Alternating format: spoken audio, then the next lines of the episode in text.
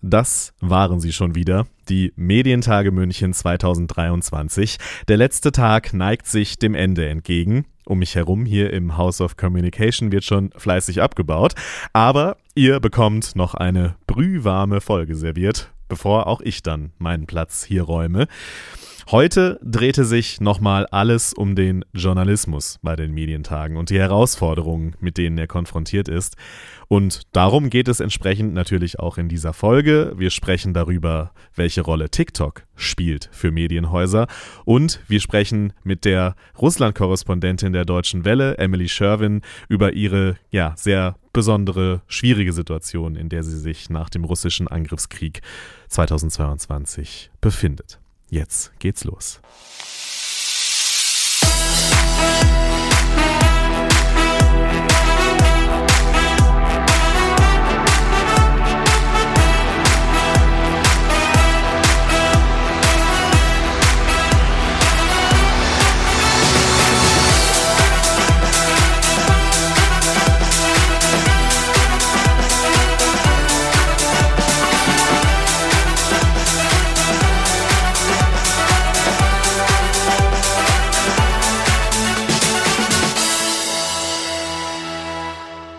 Wenn Sie sich jetzt alle mal einen Vogel vorstellen, der auf einem Ast sitzt, also so ein klassischer Ast eines Baumes, ähm, dann kann man sich die Frage stellen, ob dieser Vogel Angst davor hat, dass der Ast in Zukunft potenziell brechen würde. Und jetzt sitzen wahrscheinlich sehr viele Medienschaffende hier und keine Ornithologen, aber ich bin davon überzeugt, dass der Vogel keine Angst davor hat, dass der Ast bricht, weil er sein Gefühl von Sicherheit nicht aus der Stabilität des Astes nährt, sondern aus seiner Fähigkeit, fliegen zu können.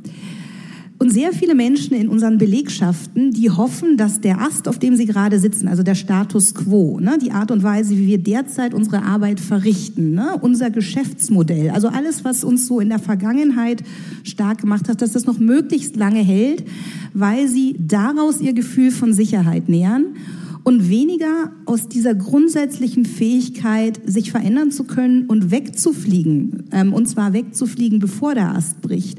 Und dieses Mindset, das müssen wir wirklich als Führungskräfte, wie wir hier alle sitzen, in die Belegschaften hineinbringen. Lernt zu fliegen, bevor der Ast bricht. Und Schritt davor, habt Offenheit und Neugierde in euren Köpfen, neue Äste zu erobern. Ein gutes Bild, das Professor Doktor Jasmin Weiß von der Technischen Hochschule Nürnberg da aufgemacht hat. Sie hat das heute bei den Medientagen München im Rahmen des K I-Gipfels gesagt und als Bild benutzt, wie Medien mit dem Thema K I umgehen sollen. Aber man kann es wohl auch auf viele andere Entwicklungen anwenden, die die Branche gerade umtreiben. Wie nutzen wir die Plattformen, auf denen die Menschen unterwegs sind? Das ist eine dieser Fragen, die dabei ein Dauerbrenner ist, auch hier bei den Medientagen München. Und vor allem TikTok steht dabei im Mittelpunkt. So auch heute, denn die Plattform gilt ja meist als die Gelegenheit, die junge Zielgruppe, die Gen Z, zu erreichen. Aber es ist inzwischen, die Plattform hat ja auch eine Entwicklung durchgemacht in den vergangenen Jahren, ist es schon ein bisschen mehr als das, sagt auch TikTok selbst. Und zwar bei den Medientagen in Person von Tobias Henning, dem General Manager Operations TikTok Germany. TikTok ist nicht mehr nur die Plattform für die Gen Z. Insbesondere auch die äh, fünfundzwanzig- bis fünfunddreißig-Jährigen sind wahrscheinlich aktuell die, die am aktivsten sind oder die TikTok für sich entdecken. Immer mehr wachsen wir aber auch natürlich in den über fünfundvierzig-Jährigen, weil einfach auch der Content so viel diverser geworden ist. Und ähm, Wir freuen uns ähm, über diese wachsende Community, die auch übrigens kontinuierlich weiter wächst. Wichtig zu verstehen, neben der Frage, wen erreiche ich, ist, wie die Plattform funktioniert und was auf ihr funktioniert. Wir wissen aus eigenen Umfragen ist, ähm, dass warum, wenn wir, wenn wir Leute fragen, warum sind sie auf TikTok, dann sagen sie tatsächlich als erstes, um unterhalten zu werden. Und wir sind eine Plattform für Unterhaltung. Wir verstehen uns als Entertainment-Plattform. Das heißt aber, das heißt aber nicht, dass nicht auch alle möglichen Inhalte funktionieren können. Und ähm, man muss, glaube ich, auch ein bisschen erstmal TikTok verstehen, nämlich wie eigentlich diese Viralität entsteht. Äh, das ist anders als bei anderen Plattformen, weil es ist ja eben kein Social Graph. Es kommt nicht darauf an, ob man viele FollowerInnen hat, sondern es kommt einfach darauf an, wie gut der Content ist. Und dann ist natürlich die Frage, was, was ist guter Content? Das hat ähm, die große Chance, die ähm, äh, jetzt hier auch schon genannt wurde, dass man auch sehr schnell viral gehen kann. Ohne einen einzigen Follower zu haben, kann man Millionen Vide- äh, Video-Views haben. Im Umkehrschluss heißt es aber auch, dass selbst wenn man, wie die Tagesschau, eins Komma vier Millionen FollowerInnen hat, heißt das nicht, dass man deshalb immer Millionen Views hat. Und das sorgt dann viel, äh, häufig auch äh, für Enttäuschung. Das kennen wir jetzt nicht nur von Medienpartnern, sondern natürlich auch von KreatorInnen. Und ja, dann muss man, ähm, ich, ich würde immer sagen, man sollte regelmäßig out of the box denken und man sollte regelmäßig versuchen, ähm, auch auf Trends aufzu, ähm, aufzusetzen, wenn die zu einem passen. Bei den Medientagen haben dann auch einige VertreterInnen von Medienhäusern erzählt, wie sie die Plattform für ihre Angebote und mit ihrer Ausrichtung nutzen. Gudrun Riedel ist die Leiterin B R vierundzwanzig Digital. Was wir auch merken, was sehr, sehr gut passi- äh, funktioniert, sind Themen, die die Zielgruppe direkt ansprechen. Zum Beispiel, wenn es Geld vom Staat gibt. Ähm, es gab da hundert Euro mal in der Phase äh, äh, Verkehr. Oder Führerschein mit sechzehn ist was, was äh, sehr stark anspricht. Das ist vielleicht keine klassische News, aber was spricht für den Führerschein mit sechzehn? Oder Traktor. Wir sind zum Beispiel eine Landmarke in Bayern. Wann immer wir über Traktoren berichten, treffen wir unsere Zielgruppe ins Mark, die äh, zum Beispiel Therapieangebote in Rosenheim mit dem Traktor äh, war ein Video, das sehr, sehr gut lief. Ähm, also es ist schon äh, die News auf der Ebene des Talk of Pausenhof zu finden. Mhm. Äh, da sind manchmal Weltthemen, die reinspielen, wo die Tagesschau ganz stark ist. Das sind aber manchmal auch Themen, die äh, die die äh, die die äh, ja die gesagten Themen auf die auf der Plattform eben ansprechen oder auch Lokales, Bombendrohungen an Schulungen, an Schulen äh, sind Themen, die die Jugendlichen abholen. Interessant ist auch der Blick eines regionalen Medienhauses bei dem Thema, denn lokale oder regionale Inhalte sind sicher nicht die ersten, die einen in den Sinn kommen, wenn man an TikTok denkt. Aber Katja Neitemeyer, Social-Media-Redakteurin beim Südkurier in Konstanz, sieht Potenziale und experimentiert seit einigen Monaten mit ihrem Team, mit der Plattform. Also wir stellen auch fest, dass es vor allem unterhaltsame Inhalte sind. Mhm. Inhalte, die schnell auf den Punkt kommen, ist auf jeden Fall ein extrem wichtiger Faktor. Wir arbeiten mit Presenterinnen im Moment noch sehr viel. Das funktioniert, funktioniert gut, aber es stimmt auf jeden Fall, dass es die unterhaltsamen, die skurrilen Polizeimeldungen vielleicht sind, die wir dort erzählen, die besonders gut funktionieren und weniger kritische Berichte über den Konstanzer Wohnungsmarkt zum Beispiel. Junge Menschen nutzen TikTok. Junge Menschen sind auf TikTok zu sehen. Nur junge Menschen funktionieren auf der Plattform. Das wird zumindest wohl gemeinhin so angenommen. Aber Marc Heywinkel, Mitglied der Chefredaktion und Leiter Formatentwicklung bei Zeit Online, denkt darüber hinaus und hat mit seinen KollegInnen auch schon Erfahrungen gesammelt. Was, was uns aber auch daran gereizt hat, ist einfach diese Form. Mhm. Also wenn ich auf Zeit Online gucke, dann sehe ich ein, ein Potpourri an Marken. Also wir sind ja nicht nur eine Zeit Online-Redaktion, wir sind auch die Zeit, wir sind äh, das Zeitmagazin, Zeitmagazin Wochenmarkt mit Rezepten, Zeitverbrechen, Zeitgeschichte. Also wir, wir haben eine vielfältige Themenwelt und äh, auf TikTok zu gehen und da mit einem Zeit-Account zu starten, hat uns dann gleichzeitig auch vor die Herausforderung gestellt, diese vielfältige inhaltliche Welt in diese neue Form zu pressen. Und ich fand das total interessant. Äh, am Anfang, wie geht das? Also f- funktioniert eine Sabine Rückert von Zeitverbrechen, die im Podcast alle lieben, funktioniert die in der kurzen Form im Hochkantvideo auch auf dieser Plattform, die irgendwie schnelle Schnitte äh, junge Leute ja auch irgendwie vornehmlich zeigt. Ähm, und das hat total gut geklappt. Also Sabine Rückert war, äh, als wir zwanzig einundzwanzig im April, glaube ich, gestartet sind, eine äh, der ersten, die zu diesem Kernensemble gehörte, ähm, und hat da äh, Aufrufe, mehrere hunderttausend Views gemacht, was, was uns total überrascht hat auch. Also da hast du plötzlich diese eher ältere Person, die vielleicht gar nicht erstmal auf den ersten Blick auf diese Plattform passt, aber die erreicht da die die Menschen, und so experimentieren wir jetzt ganz viel mit unseren, mit unseren Themen auf dieser Plattform, und das finde ich auch das, das Reizvolle an TikTok. Ich glaube auch, dass man davon dann wiederum viel für den Journalismus auf anderen Plattformen lernen kann, ne? Also das, was wir äh, auf TikTok äh, in der Videoproduktion gelernt haben, färbt jetzt natürlich auch wieder ab auf Instagram, nicht nur im Videobereich, auch wie wir texten, äh, wie wir an Themen herangehen. Das waren also die Insights aus den Medienhäusern. Charles Barr wiederum C E O der Unternehmensberatung C C G und vor allem selbst einmal Teil des TikTok Deutschland Teams als Manager für strategische Partnerschaften, blickt von außen drauf und hat einen, ja, ungewöhnlichen Vorschlag. Er sagt, Lernen von Kanälen, die mindestens Halbweiten, Halbwahrheiten verbreiten, in die Irre führen und eine politische Agenda verfolgen. Wie meint er das denn? Das wohl prominenteste Beispiel in dem Bereich, ähm, jeder wird es mehr oder weniger kennen, Achtung Reichelt. Ähm, ich habe mir lange überlegt, ob ich einen Kanal, der vor allem ähm, quasi aus politischen Gründen von einem Milliardär finanziert wird, überhaupt heute eine Bühne bieten möchte. Habe aber gedacht, okay, wir können eigentlich nur die Medienlandschaft besser gestalten und Filterblasen auflösen, wenn wir uns auch anschauen, was radikale und teilweise populistische Kanäle gut machen und was wir von ihnen lernen können. Und gerade bei dem Format Achtung Reichelt vom ehemaligen Bild-Chefredakteur muss man sagen, dass es eben nicht um einen Kanal geht, sondern um super viele. Disclaimer, TikTok hat auch einige Kanäle hiervon schon gesperrt. Das bedeutet, ungefähr die Hälfte der ursprünglich erstellten Kanäle funktioniert immer noch. Aber für alle, die auch heute in Medienunternehmen arbeiten, ist mir wichtig zu sagen, was haben sie richtig gemacht? Naja, sie haben tatsächlich Creatorinnen und Creator rund um ihre eigenen Meinungsbeiträge aufgebaut. Wenn ich mir die Kanäle von vielen deutschen Medienunternehmen heutzutage angucke, dann sind da oft so viele Hosts, dass man zu keinem von dem eine wirklich persönliche Bindung aufbaut. Und auf der anderen Seite sind die Beiträge oft länger, als meine Aufmerksamkeitsspanne mal zehn überhaupt zulässt. Deswegen glaube ich, dass man auch diese Kanäle sich anschauen sollte.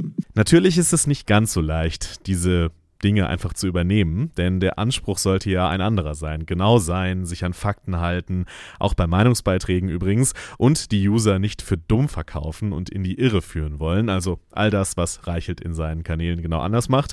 Aber Charles Barr geht es um die Mechanismen dahinter. Und wenn man sich anschaut, wie er das macht, dann muss ich sagen, ja, die Art und Weise, wie sie die Videos aufbereiten, ist leider echt gut.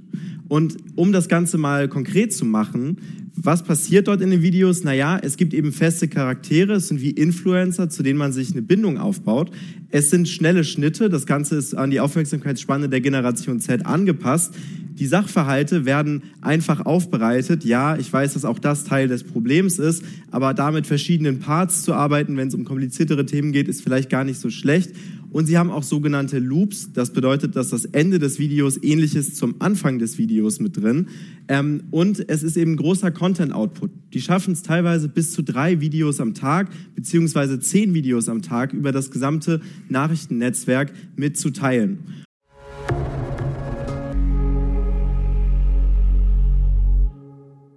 Harter Themenwechsel. Auch das gehört bei den Medientagen dazu. Es gibt viele wichtige Themen. Die Plattformen gehören natürlich dazu, aber auch die Berichterstattung über Kriege. Was gerade mit der Terrorattacke der Hamas gegen Israel wieder an akuter Bedeutung gewonnen hat. Ohne an dieser Stelle jetzt tief in das Thema einsteigen zu können.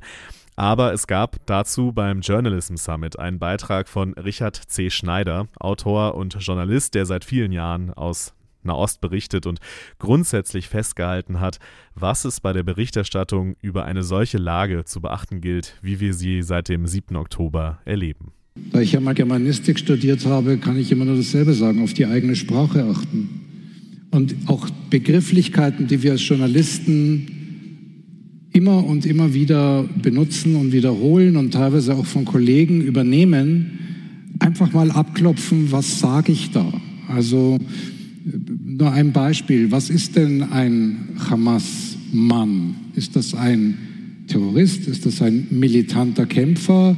Ist das ein Islamist? Das heißt, wir benutzen ununterbrochen Begrifflichkeiten, die wir gar nicht hinterfragen, was da eigentlich gesagt wird und was ist damit auch wirklich, was damit auch wirklich kolportiert wird, weil wir das so gewohnt sind zu hören, zu lesen, dass wir die Begrifflichkeiten auch in Ordnung finden, weil sie ja mehrheitsfähig sind. Das heißt aber nicht, dass sie stimmen. Und ähm, ich glaube, da muss man sprachlich sehr, sehr genau drauf achten. Und ich glaube, was man auch machen muss, und das gilt für jeden Einzelnen von uns, natürlich auch für mich, ist immer wieder sich selber abklopfen, wo sind meine Vorurteile, egal über welchen Konflikt ich berichte. Wo ist meine Brille, die etwas sehen will, was vielleicht in der Realität ganz anders ist. Und ich, das ist im Grunde genommen immer wieder nicht nur das Überprüfen von Fakten, die man oder von Informationen, die man bekommt, sondern auch das permanente Überprüfen der eigenen, der eigenen Denke, der eigenen ähm, Vorstellungen. Und das ist gerade in einem Krisengebiet, wenn man über beide Seiten berichtet, was ja in Israel meistens der Fall ist. Man berichtet sowohl über die palästinensische wie auch auf die israelische Seite und nicht jetzt sagen wir, wir beispielsweise im Ukraine-Krieg, da sind die Kollegen, die sitzen in der Ukraine und da sind die Kollegen, die sitzen in, in, in Moskau und die können sozusagen in, im, im, Klasse, also im besten Sinne einseitig berichten. Die berichten halt über eine Seite. In dem Augenblick, wo ich über zwei Seiten gleichzeitig berichte, ähm, muss ich das nochmal viel mehr hinterfragen. Und das ist ganz schwierig. Das ist nicht einfach. Ähm, man muss dadurch auch sich immer wieder auf die andere Seite physisch begeben, um die andere Seite auch wirklich wahrzunehmen. Und ähm, ich glaube, was man vor allem auch machen muss, und das ist aber dann wieder etwas, was die Aufgabe der Redaktionen ist, ich erlebe das halt immer und immer wieder, dass Kolleginnen und Kollegen, egal in welchem Medium, in Krisengebiete gehen, wo sie die Historie, die Mentalität, die Kultur der Kriegsparteien nicht kennen und dadurch auch nicht wirklich verstehen, was da passiert. Vieles, was Journalisten in allen Situationen beachten sollten, ist da gefallen und was in komplizierten Zeiten immer wichtiger wird. Journal- Journalismus scheint auch wichtiger denn je, wenn wir das alles sehen, was gerade bei uns passiert, der Fakten präsentiert, unabhängig berichtet. Doch erreicht er die Menschen überhaupt noch? Peter Kropsch, der Chef der D P A, hatte beim Summit eine besorgniserregende er- Erkenntnis dabei. Die Sorge, die uns umtreibt, das ist, dass wir junge Zielgruppen einfach verlieren. Ja, da geht es nicht mehr um Beziehung, die gestört ist, sondern geht es um Beziehung, die nicht mehr ist. Ja? Und wir haben gestern, äh, bevor ich zum Jahr der Nachricht komme, was uns sehr aufgerüttelt hat, eine Studie. Also wir haben uns angeschaut, so äh, junge Menschen zwischen vierzehn und vierundzwanzig. Und zwischen vierzehn und vierundzwanzig haben wir uns angeschaut, da gibt es auch welche, die sind journalistisch informationsorientiert, da gibt es auch welche, die sind irgendwie nicht journalistisch, aber trotzdem informationsorientiert. Und da gibt es auch eine, ein Segment, das sind die gering informationsorientierten. Und das sind verdammt viele. Also zwischen den vierzehn- bis siebzehn-Jährigen sind das ja, an die vierzig Prozent oder sogar noch ein bisschen drüber. Ich denke, Leonie Wunderlich hat auch hier, mhm. ihren, ihr, die, ist die Studienleiterin bei euch, mhm. hat darüber gesprochen. Und das ist extrem alarmierend. Ja? Weil da gibt's dann, da, da, wird ein, da, da wächst eine Generation heran, die irgendwie in ein paar Jahren wählen geht, in einer liberalen Demokratie lebt, die irgendwie da mit, mit, mit all den Themen, mit denen wir uns da befassen und mit den, mit den Formulierungen, über die wir uns da Gedanken machen, die, die, die connecten überhaupt nicht mehr. Ja? Und das ist unser Thema da drinnen. Und das Jahr der Nachricht, also wir, Jahr der Nachricht, Use the News, das ist so eine, wir haben äh, da ungefähr vierzig Medienunternehmen, Institutionen, Landesmedienanstalten, Stiftungen, einschlägige Netzwerke, das Bonn-Netzwerk ist, glaube ich, auch dabei, äh, ähm, haben wir zusammengebracht, weil wir gesagt haben, das ist ein Problem, da müssen wir was tun, da müssen, also, müssen wir schauen, dass wir auch Angebote liefern, die den jungen Menschen, und das ist das Hauptproblem, die fragen immer, okay, was ihr da macht, was hat denn das überhaupt mit meinem Leben zu tun? Ja, also da geht der Nutzen verloren. Die Nutzenfrage ist da nicht drinnen. Ja, und also das, das ist unser Thema. Wie kriegen wir, wie kriegen wir wieder diesen Konnex hin? Ein Ansatz, konstruktiver Journalismus. Beim Bonn-Institut arbeiten sie beispielsweise daran und Shamjaf war beim Summit dabei und hat erklärt, was genau für sie konstruktiv heißt. Wir möchten den Journalismus dialogischer machen, lösungsorientierter machen und perspektivenreicher machen. Ähm, der Journalismus soll bleiben und soll werden ein Mehrwert für die Gesellschaft ähm, und die, Demokrat- die, die Demokratie in unserem Land stärken. Und nur so können dann Menschen eben Vertrauen fassen und eben politisch gut informierte Entscheidungen auch in ihrem Leben treffen. Und das macht das Bonn-Institut anhand von verschiedenen Workshops, also das mit sehr vielen verschiedenen ähm, anderen Journalistinnen, mit Medieninstituten, mit ähm, vielen Redaktionen, im, im dialogischen Austausch darüber, was sind denn wirklich die Bedürfnisse von den Redaktionen hier in Deutschland? Wie gehen wir mit den Herausforderungen um, was beispielsweise jetzt ähm, unsere Journalistinnen im Klimabereich, wie, wie gehen sie damit um? Wie geht konstruktive Kriegsberichterstattung?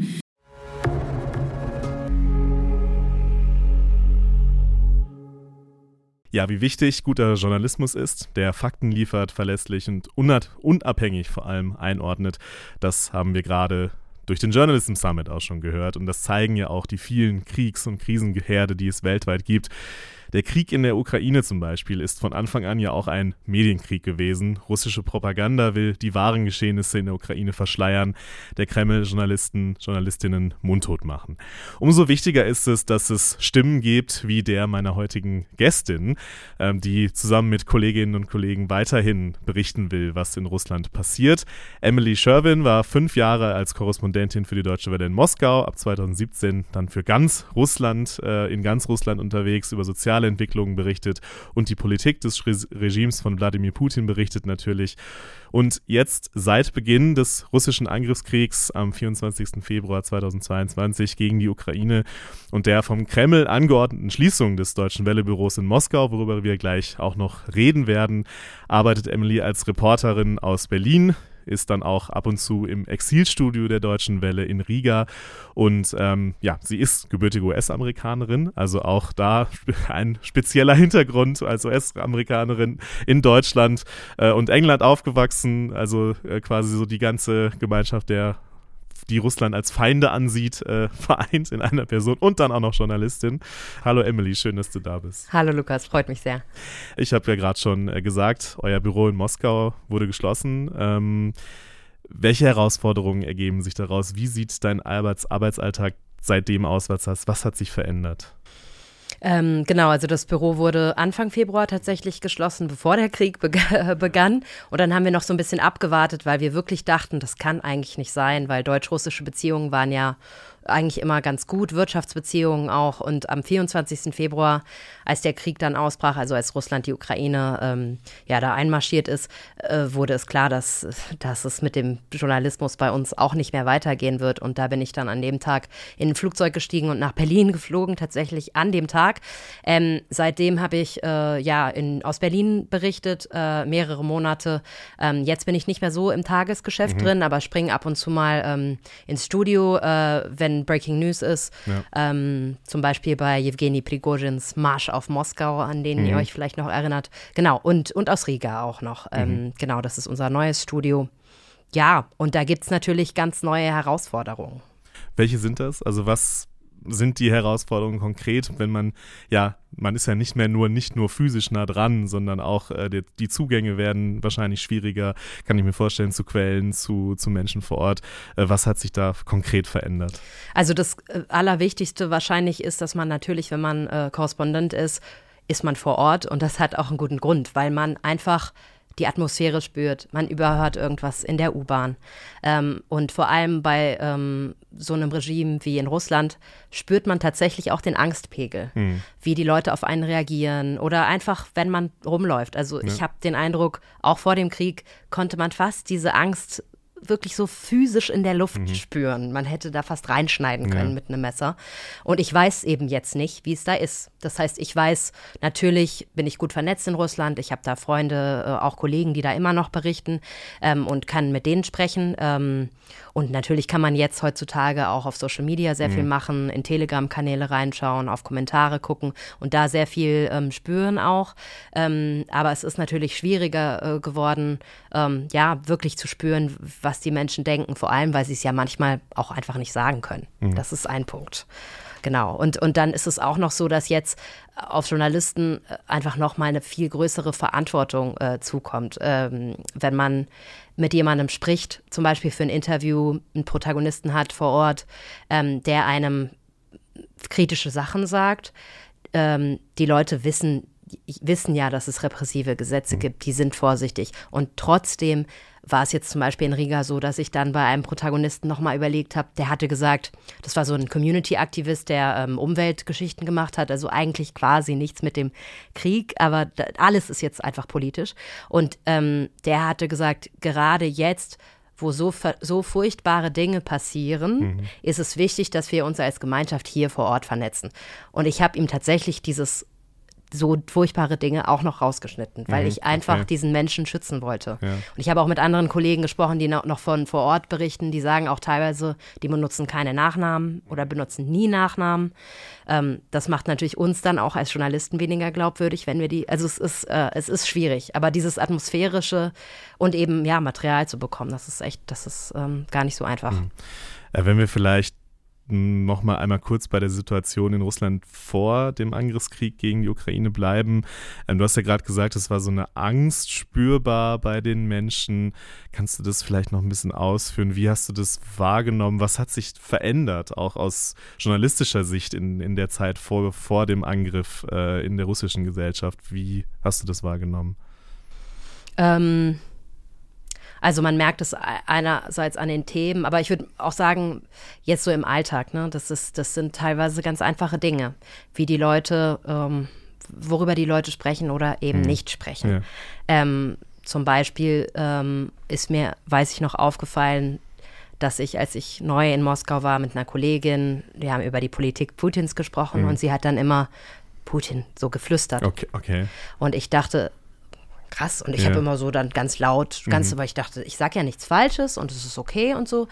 Und ähm, ja, mir ist einfach dann auch aufgefallen, dass ich dann selber mir auch dem ein bisschen bewusst wurde, je länger ich da war, weil, weil du spürst die Angst von anderen Leuten mhm. und wir sind ja auch nur Menschen, das kommt auch bei uns an. Also ich sage jetzt nicht, dass ich Angst hatte, da von da dort zu berichten, aber das wirkt sich auf dich aus. Und ähm, ja, oder wenn die Leute sagen, ähm, also jetzt habe ich zum Beispiel neulich eine Geschichte tatsächlich über Russen in, auf Zypern gemacht, also mhm. Russen, die nicht in Russland sind. Mhm. Und trotzdem haben die das Wort Krieg einfach nicht in den Mund genommen. Okay. Die haben gesagt, das dort, als das da war. Und also diese ganzen Sachen, das, das, ist, das ist einfach eine Angst, die dann ja. da ist, ja, die überall irgendwie, also die spürst du. Ne, für jemanden, der einer westlichen freien Perspektive, ne? Also ist das irgendwie unvorstellbar, dass man so um so Begriffe rumlaviert. Ähm, erinnert einen dann fast zynische Weise auch ein bisschen an, an Harry Potter, wer es kennt, äh, der Name, er dessen Name nicht genannt werden darf. Ja. Und so, also ganz absurde Züge, die das da, die das da auf jeden Fall auch annimmt. Ähm, du hast deinen Blick auf die Gesellschaft, so was sich da verändert hat äh, vor dem russischen Angriffskrieg. Wie war das für euch als JournalistInnen vor Ort? Wie habt ihr gespürt, dass sich was verändert habt? Wart ihr mehr im Visier von, von den Behörden in Russland? Wie hat sich das bei euch bemerkbar gemacht? Ja, also ähm, bei mir war es eigentlich so, dass ich, also ich bin zwanzig siebzehn angekommen und eigentlich quasi vom ersten Tag an ähm, war auch bei uns, ja, also es hing immer wie so ein Damoklesschwert mhm. über uns, weil uns schon ziemlich von Anfang an, also zwanzig siebzehn, angedroht wurde immer wieder, dass wir ähm, das Label ausländische Agenten bekommen mhm. ähm, könnten. Und ähm, da ist es ja eben so, wie, wie bei so vielen Gesetzen, ähm, repressiven Gesetzen in Russland, die, das ist einfach sehr breit ausgelegt immer. Das heißt, man kann das anwenden, wie man will. Und dann ist klar, okay, meine russischen Kollegen, die da im ähm, Büro neben mir sitzen, wenn die zum Beispiel jetzt als persönlich als ausländische Agenten gelabelt werden, was bedeutet das dann ja. für sie? Könnte das dann sein, könnte es dann sein, dass zum Beispiel ähm, da irgendwie Verwandte oder ähm, weiß ich nicht, ja, Verwandte in einer anderen Stadt plötzlich gefeuert werden. Sowas passiert regelmäßig okay. in Russland. Also das, oder ja, verhaftet. Also wir sehen jetzt, dass das äh, durchaus eine Möglichkeit gewesen mhm. wäre. Wir sehen das daran, dass dann Leute ausgewiesen wurden und jetzt nach dem Krieg äh, viel offener damit auch umgegangen wurde. Jetzt wurde auch Evan Gershkovich ja ähm, verhaftet, der U S-amerikanische mhm. Journalist, der für die Wall Street Journal äh, berichtet hat. Ähm, den kenne ich auch persönlich und da merkt man, es hätte einfach genauso ich sein können.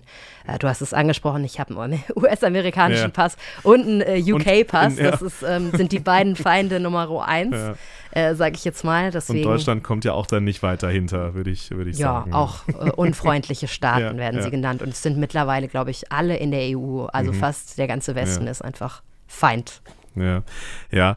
Du hast ja gerade schon so ein bisschen äh, darüber gesprochen, welche, also wie du versuchst, Kontakt zu halten, also vor Ort. Ähm, wenn du da vielleicht nochmal ein bisschen, ein bisschen mehr reinsteigst, ich meine, du bist jetzt nicht mehr so sehr drin, aber wie sieht deine Arbeit jetzt konkret aus? Du bist auch ab und zu in Riga in dem Exilstudio.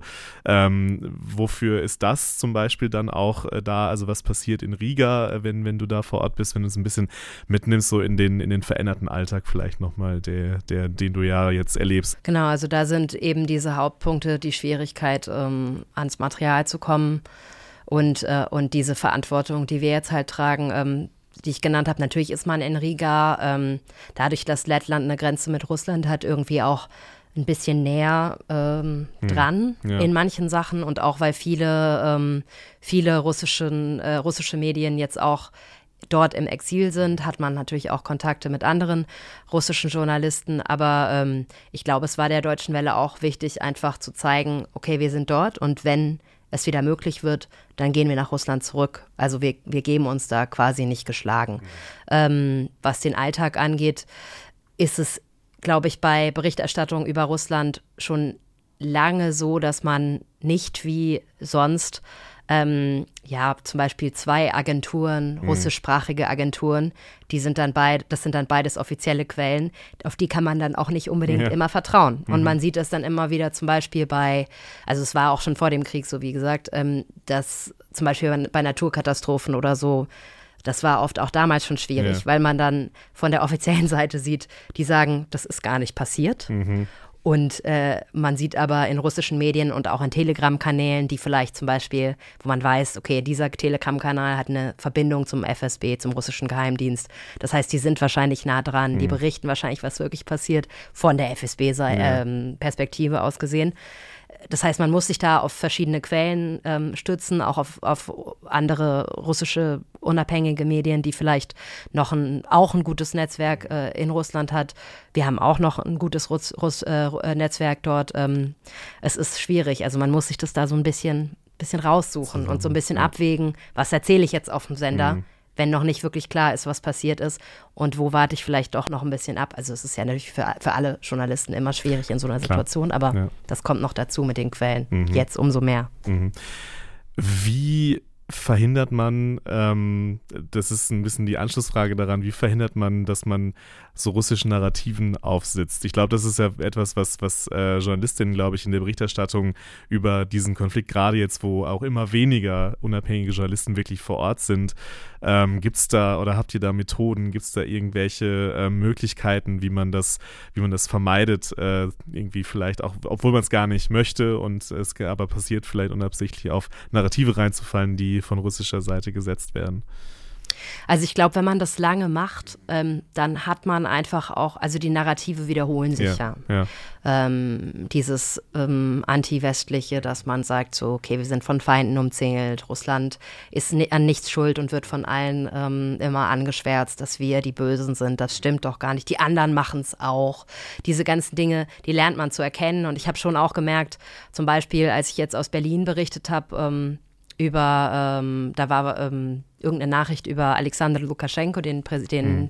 äh, belarussischen Präsidenten. Und der hat gesagt, sowas wie, ich weiß es jetzt nicht mehr, aber wir, wir werden aus, aus, aus dem Territorium von Belarus wird nicht, wird die Ukraine nicht angegriffen werden. Und ich habe diese Nachricht gesehen und gedacht, Leute, es wird einen Angriff aus Belarus geben. Genau das Gegenteil. Mhm. Also man lernt quasi diesen yeah. Doublespeak äh, sozusagen, wie es äh, Orwell gesagt ja. hat, ähm, auch so ein bisschen zu verstehen und, und äh, zu analysieren. Aber es ist, es ist tatsächlich schwierig. Ja, ja. Das ist ja auch der Sinn der Sache, ne? Das ist einfach ähm, dass total. Man nicht weiß, dass ja. man nicht mehr weiß, was richtig ja. ist. Das gehört auch zur russischen Propaganda und da dazu. Dann solche in Anführungszeichen vielleicht banalen Fragen, wie wenn äh, Lukaschenko sowas sagt, dass vielleicht auch, wenn es dann die direkte Rede wäre, das nicht in eine Überschrift zum Beispiel zu packen, ne? Also Lukaschenko Doppelpunkt, Anführungszeichen unten, Russ, äh, wir werden die Ukraine aus Belarus nicht angreifen und so, weil das setzt natürlich bei Leuten trotzdem das in den Kopf und dass man da äh, sehr sensibel ist, wenn sowas kommt, dass das natürlich wahrscheinlich eher das Gegenteil bedeutet und man die Leute nicht äh, in die Irre führen sollte. Also so, so, so würde ich mich dem dann nähern, dass man es dann zumindest dann die Überschriften nicht rein und das sofort einordnet, so was mhm. heißt denn, das könnte das denn jetzt konkret heißen, ja. Ähm, also das zeigt irgendwie, dass das äh, sehr, sehr sensibel natürlich damit umgehen muss.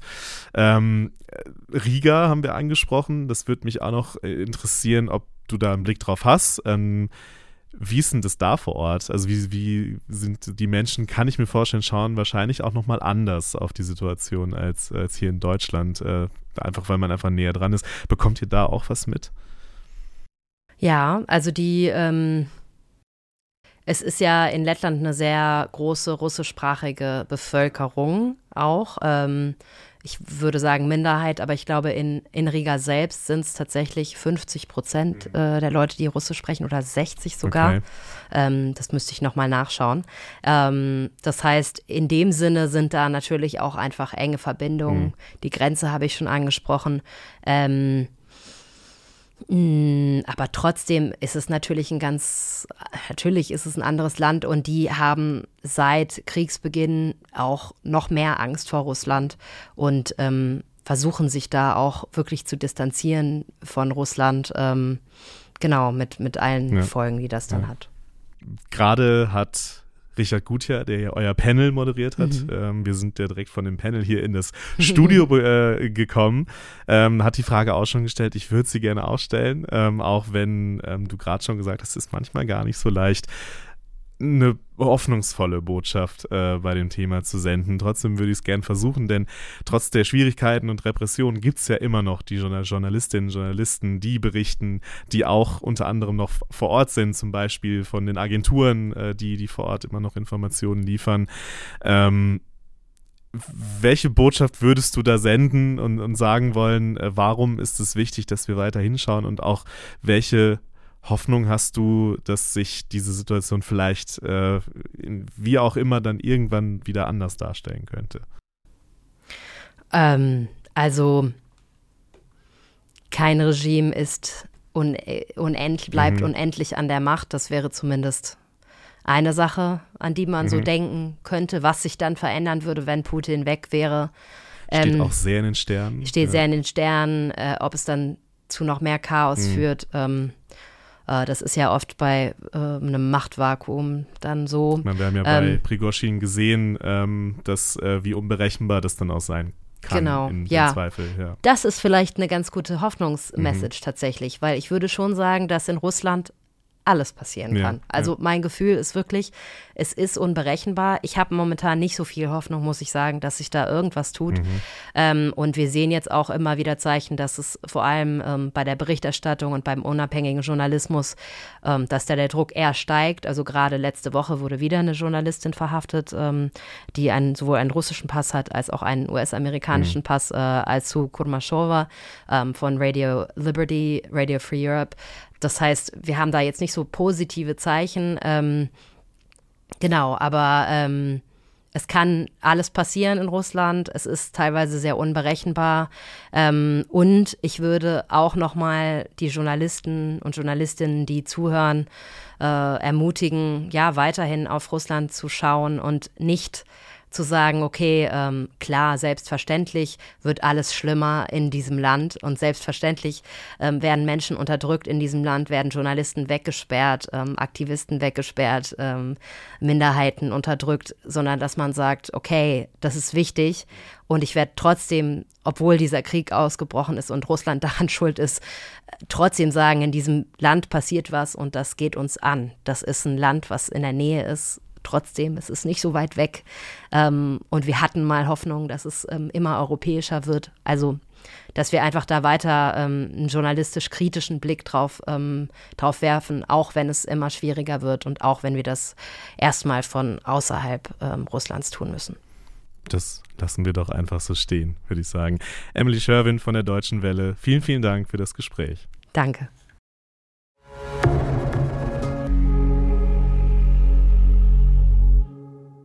Wir sind am Ende. Am Ende der Medientage München und vielleicht noch nicht ganz am Ende der Kräfte, aber zumindest für mich kann ich sprechen, doch auch jetzt etwas müde. Es waren lange drei Tage und viele schwere Themen, gerade auch heute an dem Tag. Aber am Ende ist mir trotzdem wichtig, dass ich noch Danke sage. Den Speakern und Gästen der Medientage, vor allem aber dem fantastischen Team der Medienpunkt Bayern GmbH, egal ob bei Orga, der Expo, der Nacht der Medien, des Blauen Panthers, bei allen anderen Zeitevents, beim Zusammenstellen des Konferenzprogramms, der Career-Erlebnismesse Media for You und, und, und. Einfach Danke. In den nächsten Wochen wird es viele weitere Inhalte der Medientage München auf die Ohren geben, hier in diesem Podcast. Darauf könnt ihr euch schon mal freuen. Also hoffentlich freut ihr euch darauf. Aber das war es jetzt von mir an dieser Stelle für die Medientage zwanzig dreiundzwanzig. Ich produziere jetzt noch den Podcast fertig, baue dann ab und bin dann weg. Macht's gut, bleibt stabil und bis zum nächsten Mal. This is Media Now, der Podcast der Medientage München.